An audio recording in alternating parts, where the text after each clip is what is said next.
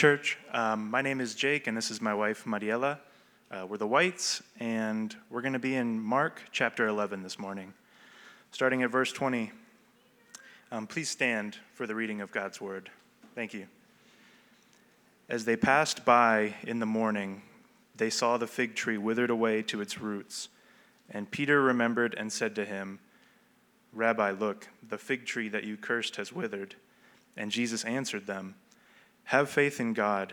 Truly I say to you, whoever says to this mountain, Be taken up and thrown into the sea, and does not doubt in his heart, but believes that what he says will come to pass, it will be done for him. Therefore I tell you, whatever you ask in prayer, believe that you have received it, and it will be yours. And whenever you stand praying, forgive if you have anything against anyone, so that your Father, also who is in heaven, may forgive you your trespasses. And they came again and they came again to Jerusalem, and he said,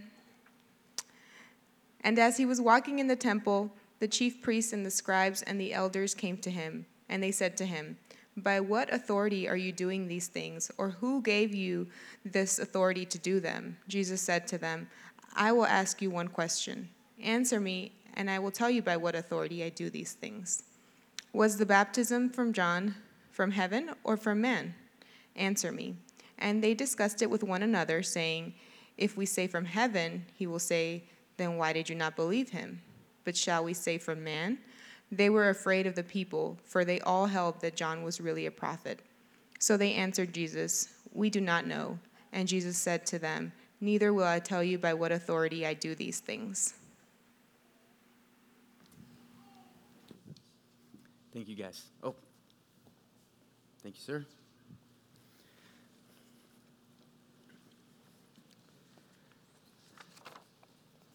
Good morning, church. My name is Vince.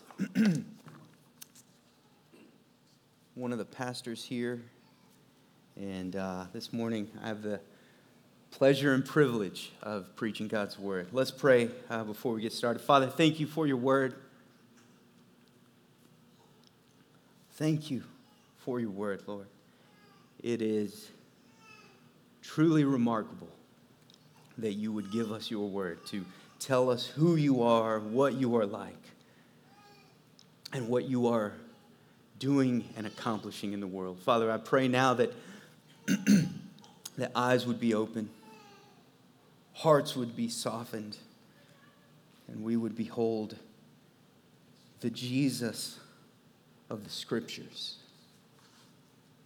And our worship would be on him.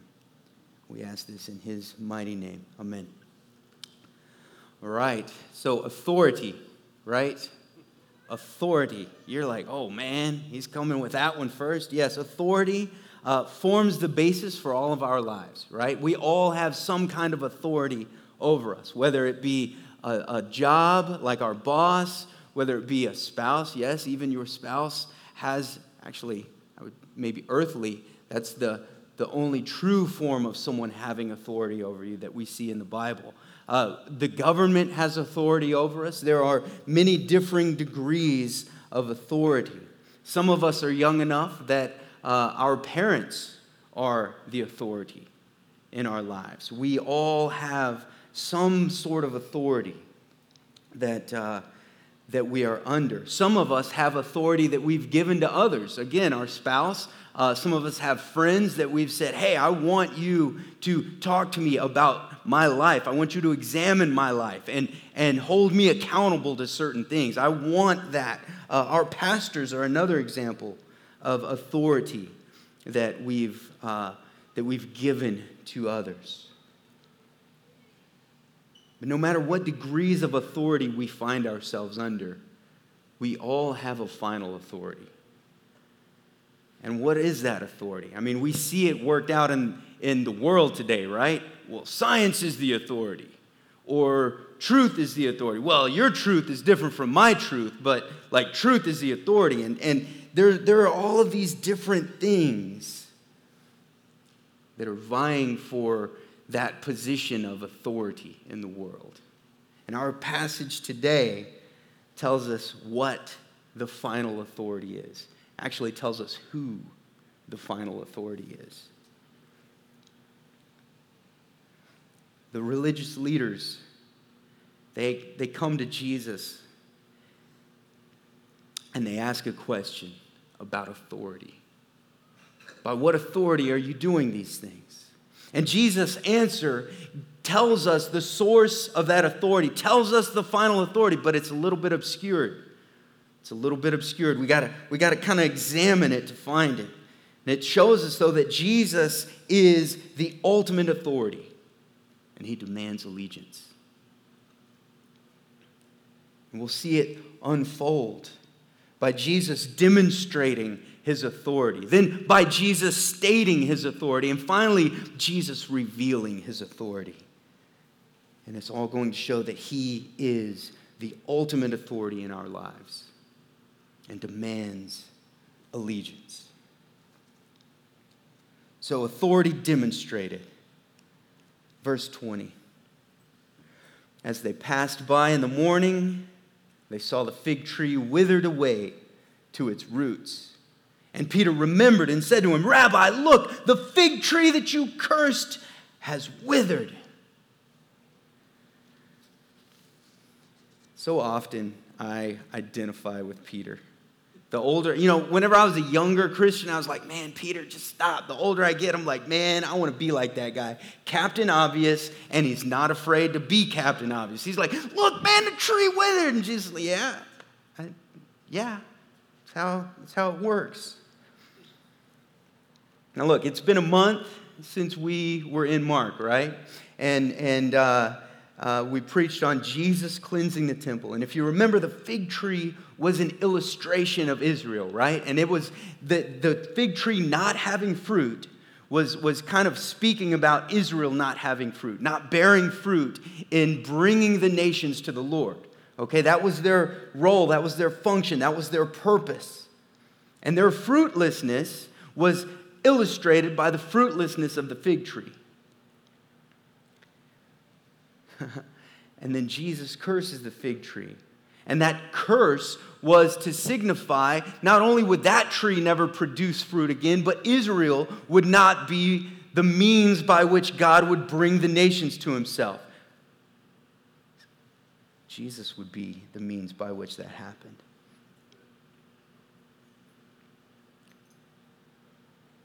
And this curse was a judgment on them. But there's something else going on with Jesus cursing of the tree.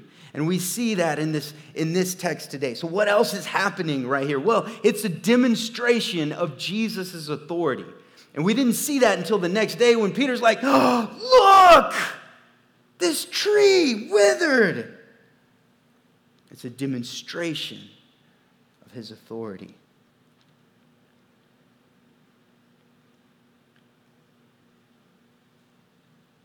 You see, God, in His speaking, it is His doing. When God says something, it is effective in creation. It works. God's speaking is his doing. And when he cursed, he, he, Jesus, God, the second person of the Godhead, the incarnate Son of God, when he cursed the fig tree, it was effective and it worked. And it shows he is he has complete and total authority over all things.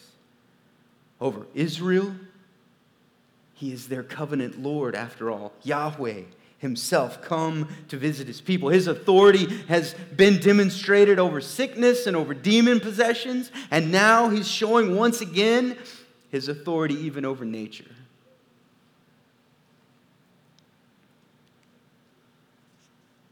And it brings up the question where are we missing Jesus' authority in our life?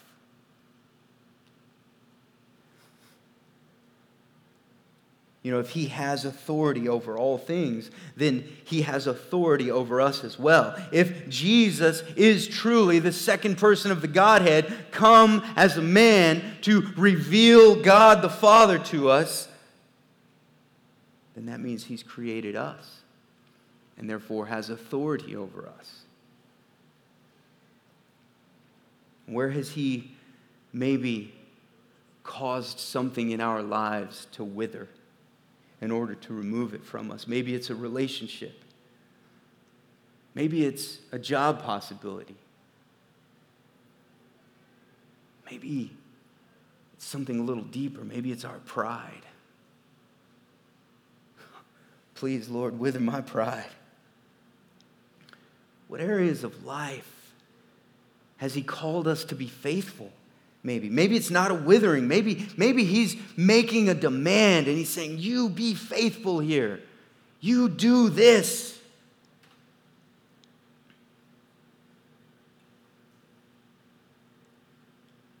Maybe He's calling you, demanding you to holiness. Be holy as I am holy. Where is Jesus at work in seemingly insignificant ways that we might miss, calling us, commanding us to do something? And what are those ways that he might be doing that? Through, through us reading our Bible. We think uh, often, oh, it's, it's, just, it's just words on a page. No. No, God, in his speaking, he's doing something. And when we read his word, he is speaking to us. You know, a few years ago, uh, John Piper wrote this blog post, right? The day I heard God's voice, and I was like, oh, what? Piper went charismatic on us? Oh, man, what? As a charismatic, that made me happy. I was like, man, come on, come on, Johnny P. And, and, and, you, and you start reading this blog and you're like, oh, and he's just, he's like laying it on, he's building it up, and you're like, oh, dude, this is amazing. And then he says, yeah, the, this morning I heard God's voice when I opened my Bible to Romans. And I was like, come on, Johnny. That's good stuff right there. And it's like that for us. We, we think reading our Bible is an insignificant thing. God is speaking to us and He's calling us to do something, and His Word has authority. We see that demonstrated in the fig tree withering.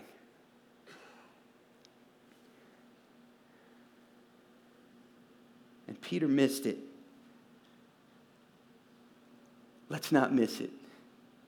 Let's not miss the authority in His Word.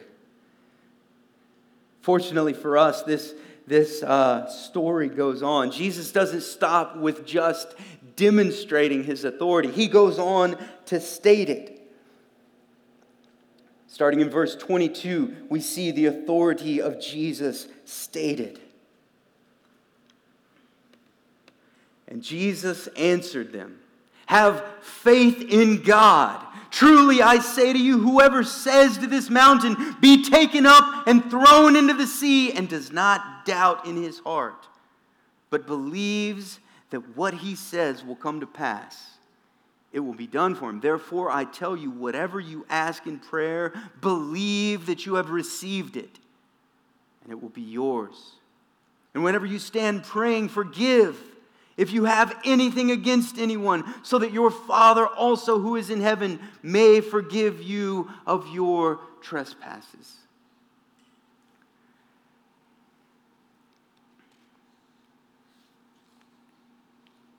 It's kind of interesting that on the heels of Peter saying, Look, the tree withered, that Jesus kind of goes into this, this like left turn of teaching the disciples, one, about who he is, and two, about how they should pray.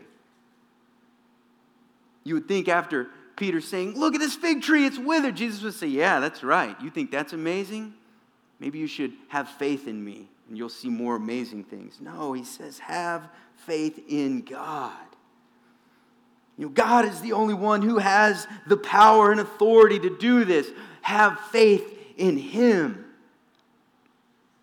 And then Jesus uses this, this like almost absurd illustration, right? About saying to a mountain, be taken up and thrown into the sea. And we're like, man, wait, wow, how does that work?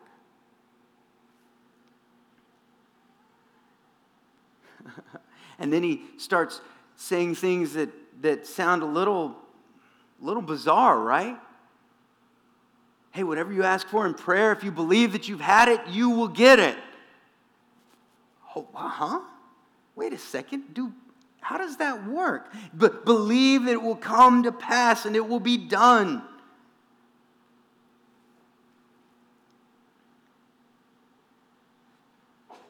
Now you see,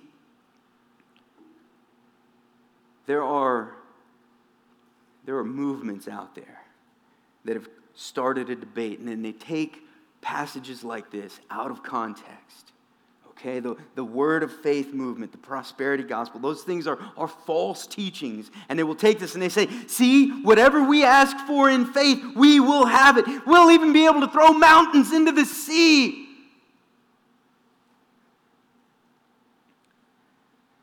That's a false gospel. It's a false gospel, and the claims it makes take passages out of the context of the Bible. So, what is Jesus really saying? Well, anytime that Scripture says something that makes us go like, hold up, I don't really know what he's saying, what do we got to do? We've got to remember rule number one of interpretation, right? Scripture interprets Scripture. When you get to something that, that you go, I don't know exactly what he's saying, let the Bible be our guide. So, is there anything in the Bible that helps us to understand this? Well, yes, there is. In John 16, Jesus tells his disciples, In that day you will ask nothing of me. Truly, truly, I say to you, whatever you ask the Father in my name, he will give it to you. Until now, you've asked nothing in my name. Ask, and you will receive, that your joy may be full.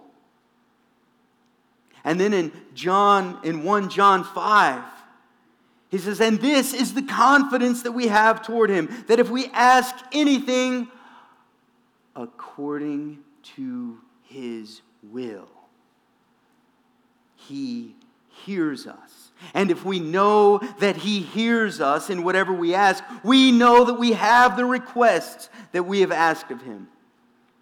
And then James 4 tells us, You ask and do not receive because you ask wrongly to spend it on your passions.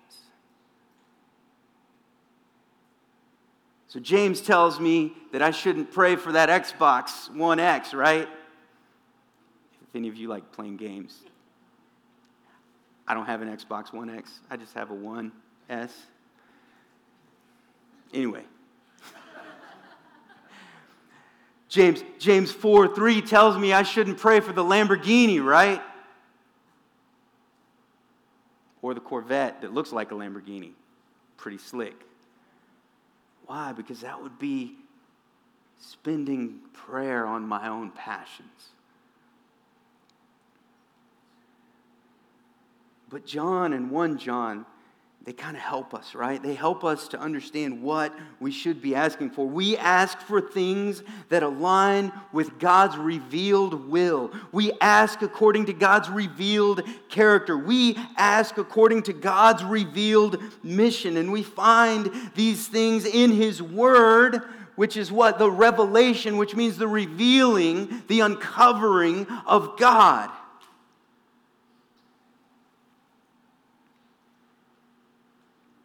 And what are those things that align with God's revealed will and character and mission? It's the salvation of his people. It's the salvation of his people. And, and, and why do I say that? Well, it's, it's, it's clued in here. It's, it's clued in in the text. We ask for that why? Because the, the, the talking about the mountain was something that was seen as an impossibility. In, in first century Judaism, if, if you were talking about moving a mountain into the sea, that was to say, this is an impossible task, and it is impossible for me to save anybody. It is impossible for you to save anybody. Only God can do that. Can you give new life? Can you give them a new heart? I can't. I can't. Only God can. And Jesus is saying, hey, the most impossible task for you I can do that. You couldn't make the fig tree wither. That's why Peter was shocked and amazed. Look, the tree you cursed, it withered. Yeah, that, yeah. That's nothing. That's nothing.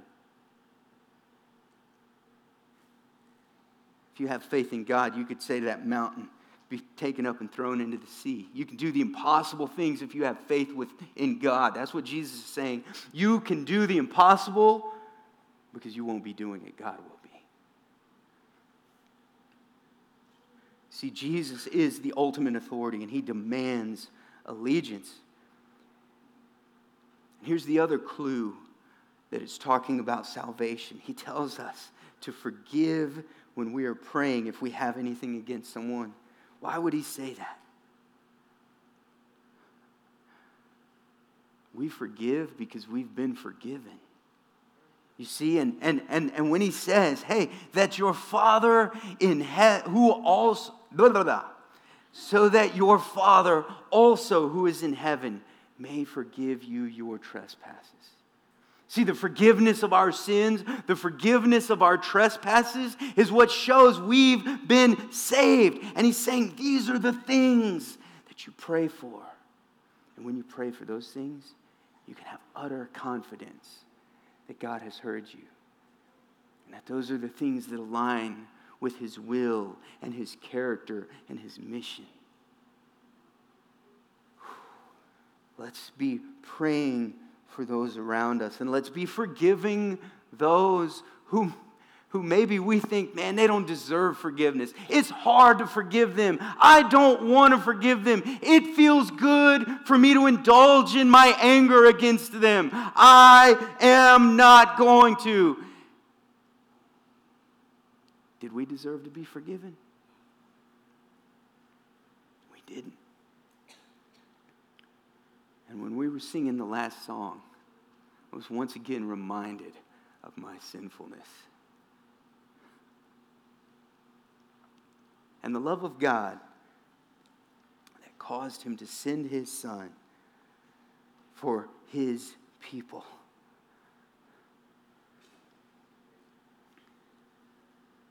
And when you think about that, you think about your sin, you see the impossible task that only God can do. When you think about how much you love your sin and you love to indulge in your sin and, and, and how, it, how it feeds upon itself and just makes us want to, to do more of whatever that sin is, we see the impossibility of causing that sin to wither. And Christ can do that. And so, where's the Lord calling us to an impossible task?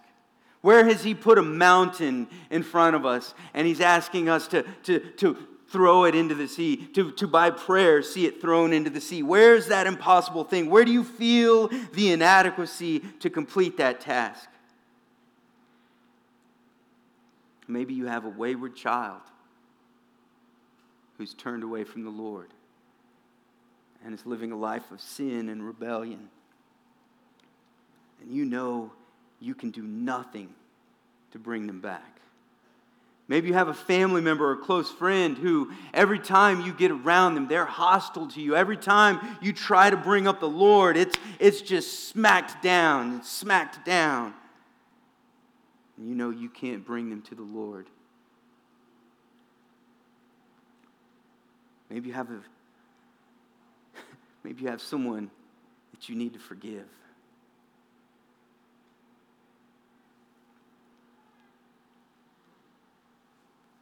And you can't.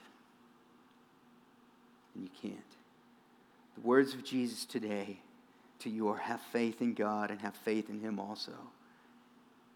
He can move that mountain. He can do the impossible. He can bring you to a place of forgiveness. He can bring your hard hearted friend or family member to faith in Him. Why? Because He is the ultimate authority and He demands allegiance.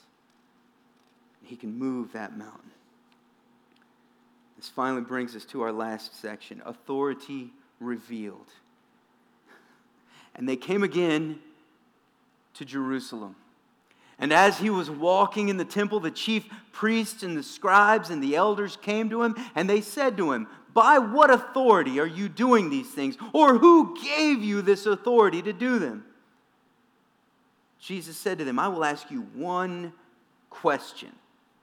Answer me, and I will tell you by what authority I do these things. Was the baptism of John from heaven or from man? Answer me. And they discussed it with one another, saying, If we say from heaven, he will say, Why then did you not believe him? But shall we say from man? They were afraid of the people, for they all held that John really was a prophet. So they answered Jesus, We do not know. And Jesus said to them, Neither will I tell you by what authority I do these things. So his authority is questioned, and then his question, and Jesus is just, he's a master. I mean, of course, he's the master, so whatever.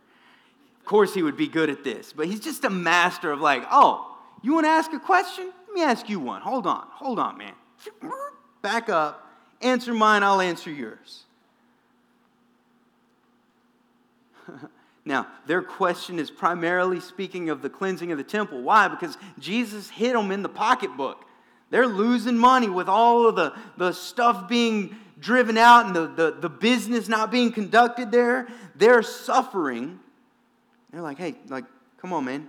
Why are you doing these things? But also, balled up in that is the healings and the miracles and the cleansings and him speaking out against them. And they're like, hey, man, what are your credentials? There's only rabbinical authority. Who, who, who taught you these things? Who, who empowered you to do this? Who told you to come say this stuff? Because we need to know. Who's your teacher? And Jesus is like, hey, man, tell you what, I'll make a deal with you. You answer my question, I'll answer yours. And this question that he asks is meant to draw them to the truth of who Jesus is. But they're unable to answer. See, they're fearful of both outcomes. fearful of both Jesus and the people. And Jesus, once again, has worked them into a corner and highlighted their hard heartedness and fear he's essentially telling them hey, if you can't judge John rightly, you have no place to judge me. If you can't figure out where John's authority is placed, you won't believe where mine is placed. And, and by doing so, he reveals that his authority is, is at a whole nother level. It's a whole different level of authority than even John's authority was. It's in a class all by itself. It is unique. Why? Because he himself later says, All authority in heaven and on earth has been given to him. All authority is his.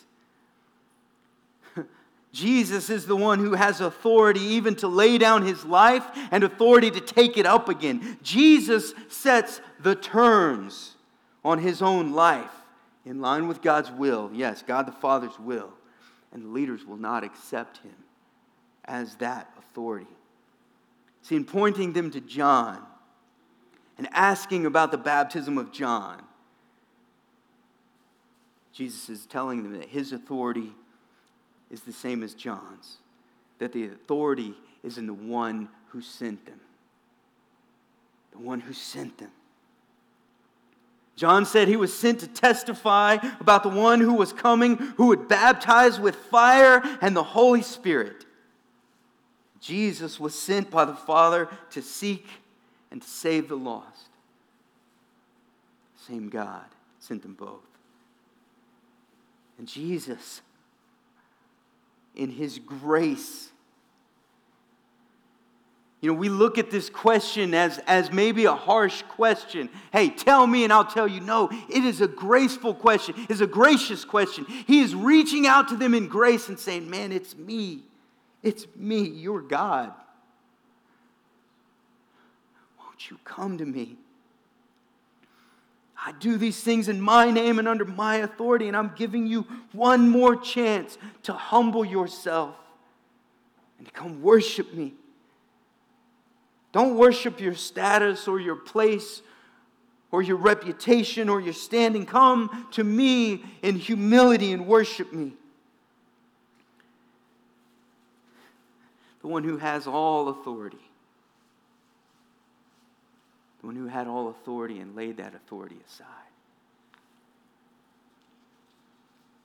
Scripture says, Have this mind among yourselves, which is yours in Christ Jesus, who, though he was in the form of God, did not count equality with God a thing to be grasped, but emptied himself by taking the form of a servant, being born in the likeness of men. And being found in human form, he humbled himself by becoming obedient to the point of death, even death on a cross.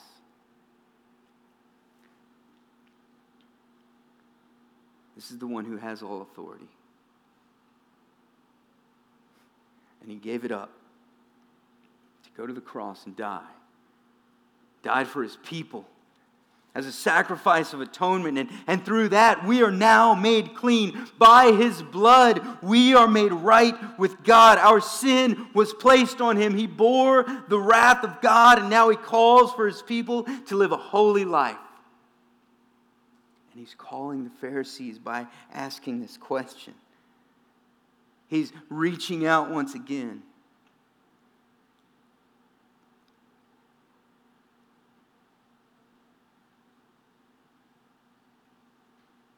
And they won't come. And they won't come. But each one of us, he's reached out to. And he's taken our sins upon himself. Scripture says he became sin who knew no sin, that in him we might become the righteousness of God. He's called us, he's cleansed us, he's made us new. And now he invites us to his table, where he invites his people to feast on his goodness. And look, the, the bread and the cup that we're about to take is only for his people, those who have placed their faith in Jesus and seek forgiveness that is only found in him. This is a family meal, and if you've not become part of the family of God, we would ask that you just observe this. You know, Scripture says that if you eat the bread and drink the cup in a manner unworthy, you eat and drink condemnation on yourself. The worthy manner of eating the bread and drinking the cup is the worthiness that comes by grace through faith. By grace through faith in his forgiveness of sin. you see the authority of Jesus that's revealed in this passage. It was sealed at the cross. And it was spoken about even on the night that he echoes Moses from Mount Sinai. And so, church, let's, let's open the bread. Let's open the bread. And the Apostle Paul tells us of that night and the echo of Moses in 1 Corinthians 11. He writes, For I received from the Lord what I also delivered to you that the Lord Jesus, on the night when he was betrayed, took bread, and when he had given thanks, he broke it. He said, This is my body, which is for you. Do this in remembrance of me. Let's pray. Lord Jesus, we thank you for the symbol of your body broken for us. We thank you for laying aside your authority and becoming obedient even to death on a cross for the sins of your people. Lord, we seek forgiveness even now of our sins. We repent of our sins.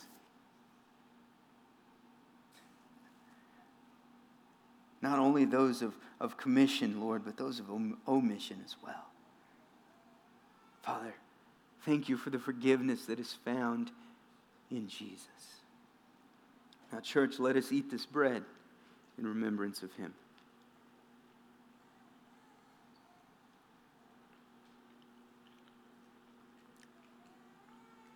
Amen. And now, let's open the, the juice. I almost said wine.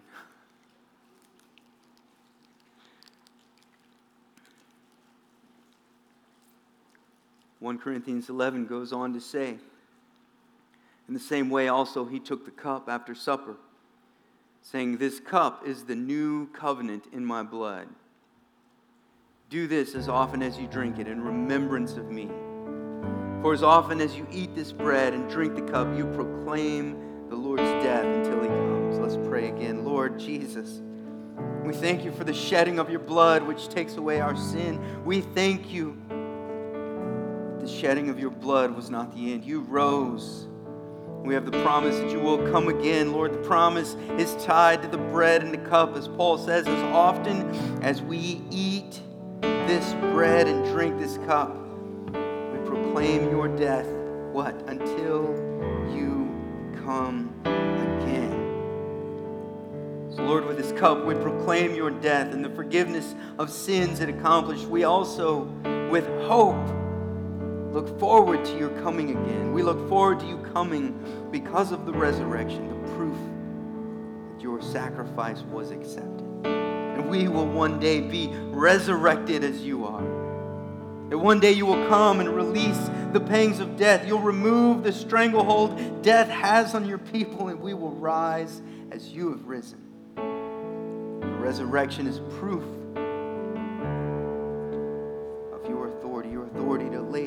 life, your authority to take it up again, your authority to forgive sins, your authority over all things in heaven and on earth. Church, let us proclaim his death and look forward to his resur- to the resurrection and his coming with this cup.